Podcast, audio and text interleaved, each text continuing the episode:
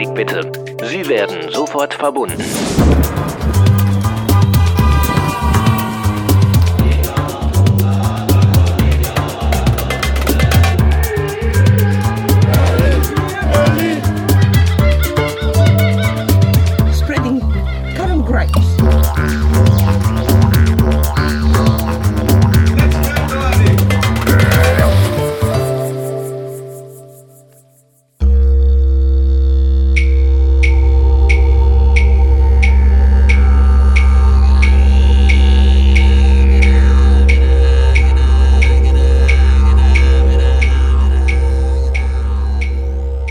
Anfang war die Erde öd und leer. Tiere und Pflanzen schliefen noch in ihrem Innern. Sonne und Mond schlummerten unter der kalten Erdkruste. Als die Zeit des Erwachens kam, löste sich die Sonne vom Grund, um die Erde zu erwärmen. Und die Regenbogenschlange drängte sich als erste durch die Erdkruste, schlängelte sich über den gesamten fünften Kontinent und schuf so Berge und Täler. Ihr folgten weitere Geisterwesen. Einige glichen Kängurus und Emus, andere menschlichen Wesen. Mensch, Tier und Pflanzen hielt das untrennbare Band ihrer Urahnen zusammen. Ist das nicht ein grandioser Aufmacher für eine Ohrenblicke-Folge? Ein Schöpfungsmythos der australischen Aborigines mit sphärischer Didgeridoo-Musik und vorgetragen, nein, vorgetragen klingt zu ordinär, zelebriert vom Meister des gesprochenen Wortes Andreas Fröhlich. Ja, erstmal hallo, liebe Lauschenden. Schön, dass ihr wieder zuhört.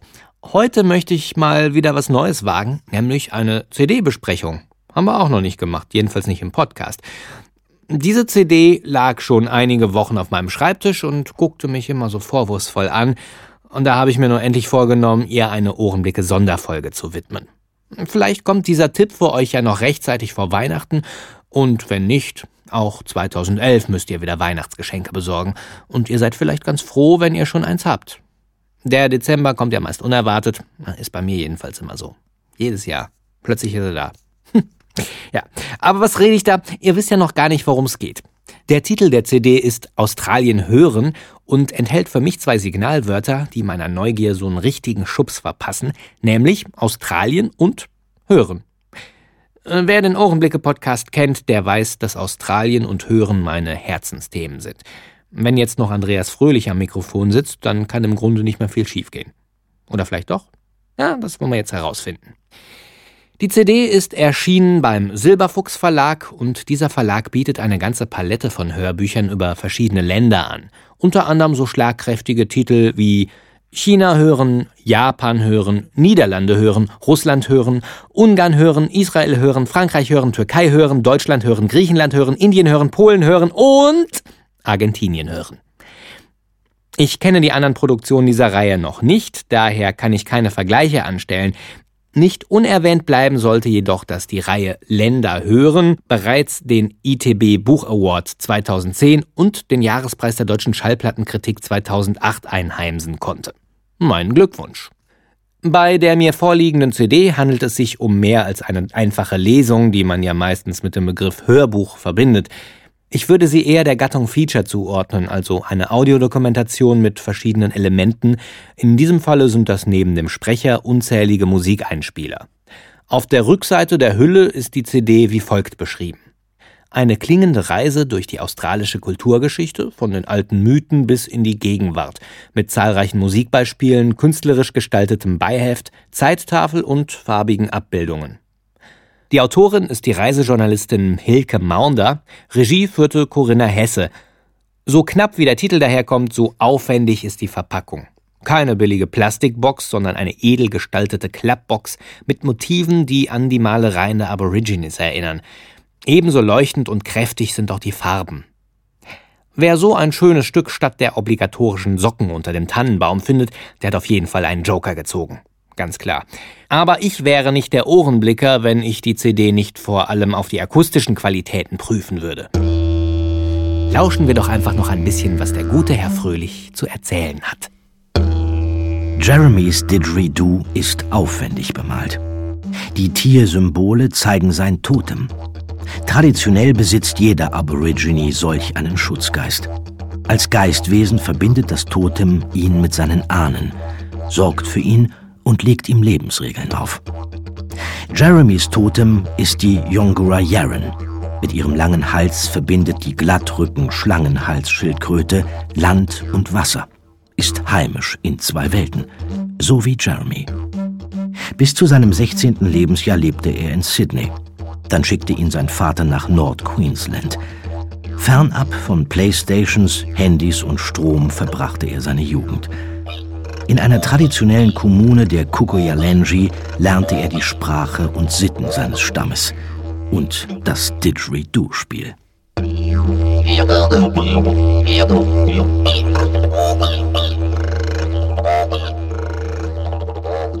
Wer jetzt nicht die Kälte und den Schnee da draußen vor dem Fenster vergisst und sich irgendwo im australischen Busch wähnt, wo die Sonne auf die feuerrote Erde brennt und ihn die Buschfliegen umschwirren, dem ist nicht mehr zu helfen.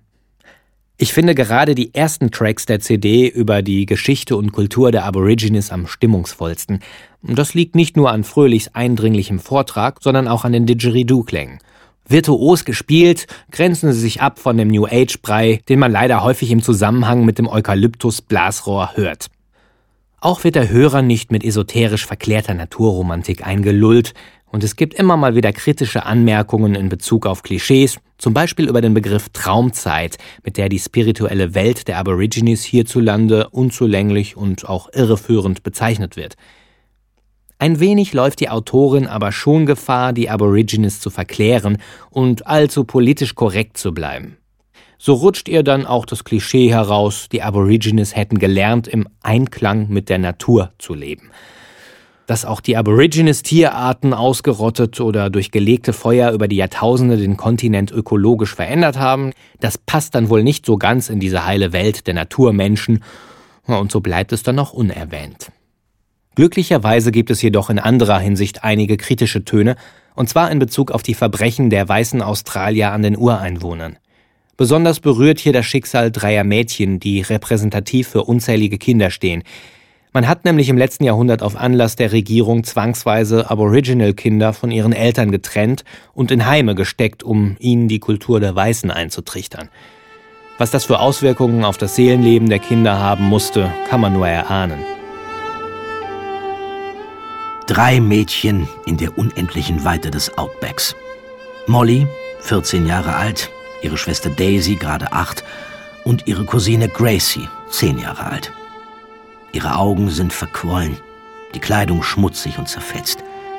Mit letzter Kraft folgen sie auf bloßen Füßen dem Kaninchenzaun, der den Kontinent durchzieht. Genau an diesem Zaun liegt die indigene Siedlung Jigalong.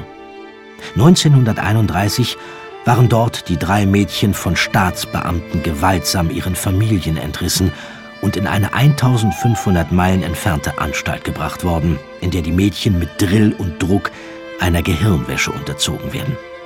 Vorbild ist die weiße Kultur, verboten das eigene Aborigine-Erbe.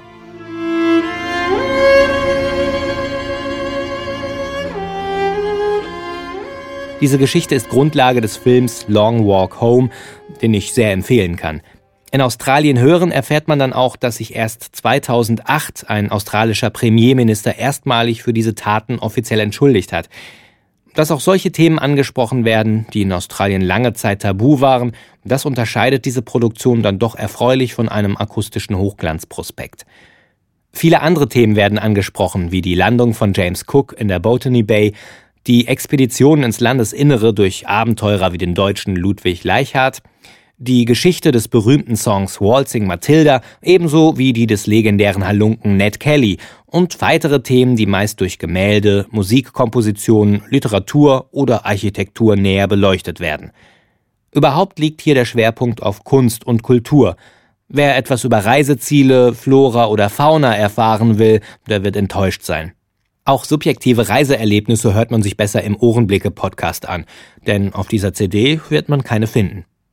Etwas, das ich allerdings wirklich schmerzhaft vermisse, ist die Einlösung des Versprechens, das mir der Titel macht. Australien hören, da denke ich an das Lachen des Kookaburras, an vorbeidröhnende Roadtrains, an den australischen Dialekt, an Ampeln, die lustig zwitschern, an Wasserfälle und an das leise Tapsgeräusch, das ein Känguru macht, wenn es durchs Gras hüpft. Erst dann hätte sich bei mir ein richtiges Australien-Feeling eingestellt. Aber weder O-Töne noch Atmos gehören offenbar zum Konzept der Reihe Länder hören. Hm, schade. Dafür gibt es Musik und davon reichlich. Über 40 Musikeinspielungen aus dem australischen Kulturkreis werden uns auf dieser CD quasi als Zwischenmahlzeiten serviert. Von archaischen Didgeridoo-Klängen über Folk- und Popmusik bis hin zu Orchestermusik und Oper. Ein Didgeridoo-Stück wurde sogar eigens für diese CD komponiert. Das erfährt man leider nur, wenn man die Credits im Booklet mit der Lupe durchsucht. Während die ersten Seiten liebevoll gestaltet sind, mit Gemälden, Zitaten, einer Geschichtstafel und einem Vorwort des deutschen Botschafters in Australien sowie des australischen Botschafters in Deutschland, da fällt gerade die Auflistung der Musiktitel eher in die Kategorie Kleingedrucktes.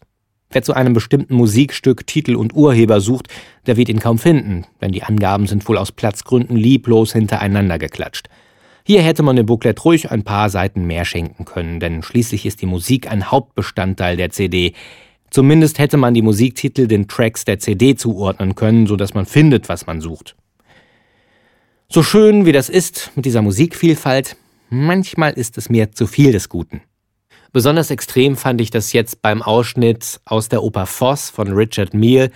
Da hat man den Sprecher einfach mit dem deutschen Text nochmal über den Gesang drüber gelegt diese ausdrucksvolle Sprechweise von Andreas Fröhlich, die beißt sich dann doch ein bisschen sehr mit dem Operngesang. Und ich finde, da kann beides für sich alleine stehen. Entweder der Sprecher oder der Gesang, beides zusammen. Das ist so ein bisschen wie wenn man zwei Dias übereinander legt. Das beißt sich dann. Es ist ein Land, das seinen Geist sucht. Ich bin dieser Geist. Ich werde meine eigene Karte zeichnen. Dieses Land gehört mir. Namen sind nichts. Wir besitzen die Dinge nicht, indem wir sie benennen, wir müssen sie werden.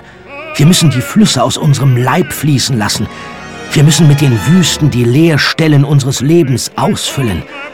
Meine Vision gibt mir das Recht an diesem Land. Ich habe es in meinen Träumen betreten und bin zwischen seinen Schatten umhergewandelt, als ob man auf dem Meeresgrund wandelt. Wie gesagt, es stört nur an manchen Stellen. Ich hätte auch nichts dagegen, wenn insgesamt ein bisschen weniger Musik eingesetzt worden wäre. Aber zu großen Teilen ist die Musik auch stimmig ausgewählt und unterstützt dann den Text. Jetzt kommen wir allerdings zu einem Problem, das man nicht so leicht wegreden kann. Technische Fehler.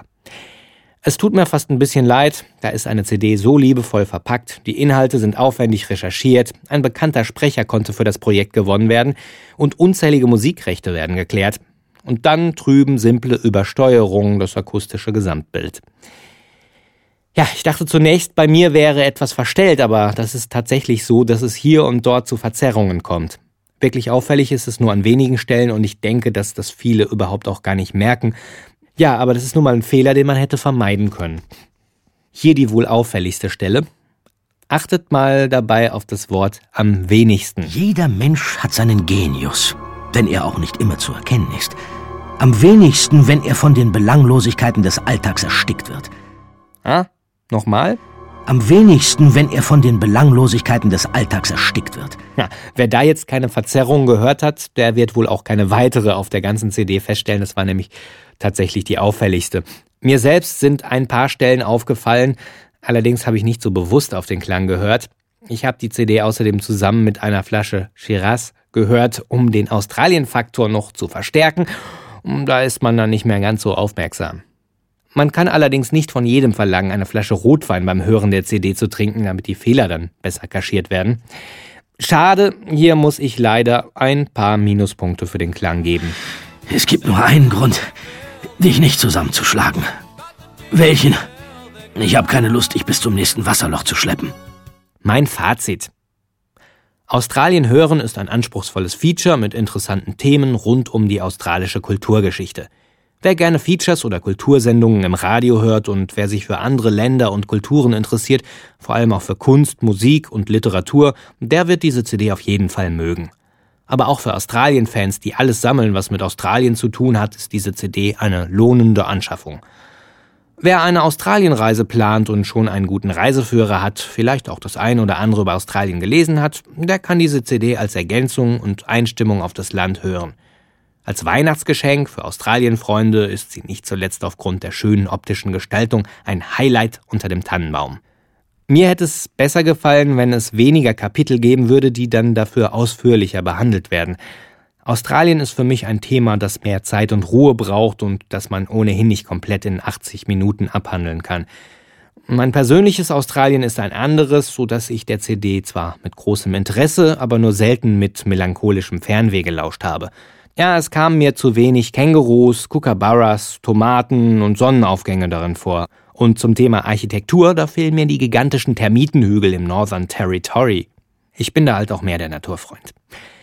Ein gutes Händchen hatten die Macher dieser CD bei der Wahl des Sprechers. Andreas Fröhlich ist zwar nach eigenen Angaben noch nie in Australien gewesen, interpretiert den Text aber so ausdrucksvoll, als käme er gerade von einem Walkabout. Kommen wir zur Wertung. Ich möchte Ohren vergeben. Virtuelle Ohren, wohlgemerkt. Meine eigenen brauche ich ja noch. Also, die optische Aufmachung bekommt von mir fünf von fünf Ohren. Wobei es dann vielleicht eher Augen sein sollten. Ja, muss ich nochmal drüber nachdenken, ja. Der Sprecher müsste sechs von fünf Ohren bekommen. Dazu würde ich mir dann ja auch fast schon eins abschneiden. Soll ja in einer Künstlerszene ab und zu mal vorkommen, aber ich traue mich nicht. Also ich gebe ihm stattdessen nur fünf von fünf Ohren muss er mit auskommen. Dem Inhalt gebe ich vier von fünf Ohren. Hm? Der auditiven Gestaltung gebe ich ebenfalls vier Ohren.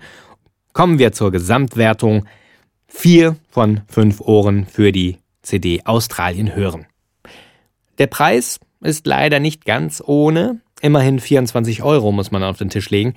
Ich vermute mal, dass der Erwerb der Musikrechte nicht ganz ohne ist und natürlich hat auch die aufwendig gestaltete CD-Hülle ihren Preis. Und dazu kommt, dass es kein Massenprodukt ist, wie beispielsweise die drei Fragezeichen. In dieser Preisklasse halte ich allerdings die erwähnten Übersteuerungen für, hm, sagen wir mal, unschön. Da sollte man bei zukünftigen Produktionen doch ein, zwei Ohren mehr zur Kontrolle hören lassen, sonst besteht die Gefahr, dass der Ohrenblicker wieder was merkt und meckert.